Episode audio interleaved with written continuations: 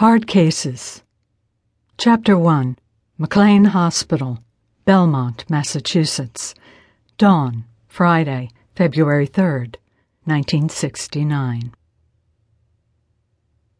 Shane Sullivan howled.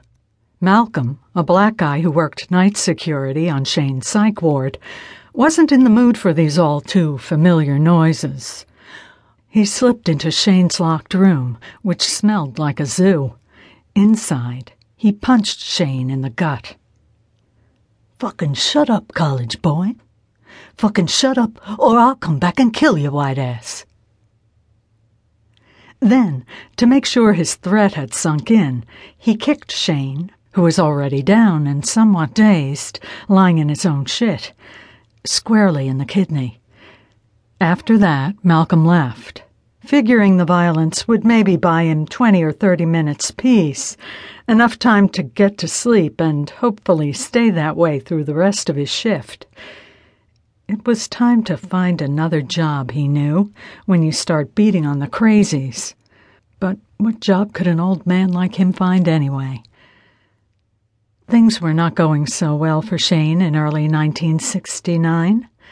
Not only was he locked away, naked and screaming at the moon, with Malcolm making increasingly frequent visits to administer corporal punishment, he was also having an increasingly difficult time remembering who he was.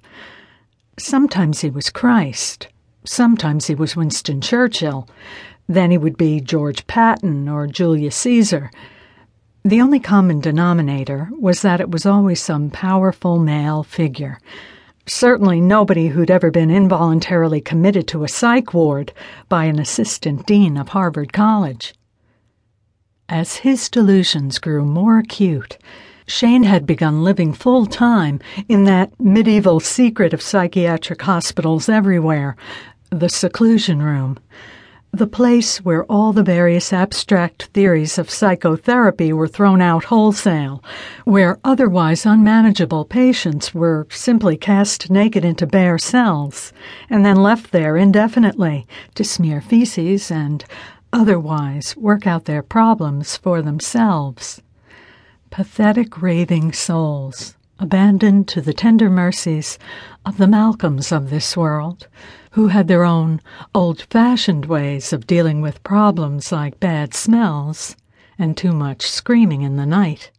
The events that led up to Shane's forced psychiatric hospitalization had begun two years earlier. In the spring of 1967, with the Vietnam War in full swing, Shane decided to stay out of the draft by obtaining a graduate school deferment available to students who volunteered for a two year Accelerated Army Reserve Officer Training Corps program. It was his experience in the Army since then that had started him on the road to his breakdown. That and falling in love with a military brat whose brother was at West Point and whose dad was an infantry general. Shane had been a ridiculous soldier. At Georgia's famed Fort Benning, his initial summer posting in 1967, he was generally thought of as mildly retarded. Certainly no one believed he was attending Harvard. Even the sergeant major, who had access to an official list of the various cadets' colleges, had his doubts. He'd decided Shane must be a commie playing some commie trick by enlisting and then fucking everything up so thoroughly all the time. This was why he finished Shane and another obvious commie, a Jewish guy from the University of Chicago, last in their platoon at the end of that summer. Shane's junior year was spent in love with Catherine Herman, a Wellesley girl whose family was then living at Fort Bragg, North Carolina all he'd admitted to Kathy when they'd first started dating was that he'd had a few bad moments while at Fort Benning that previous summer.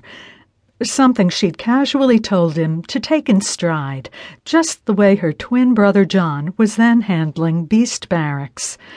So, Shane had gone along, pretending that he was just as tough as John, a guy who'd gotten his own set of paratroop wings at West Point Prep before being appointed to the point itself.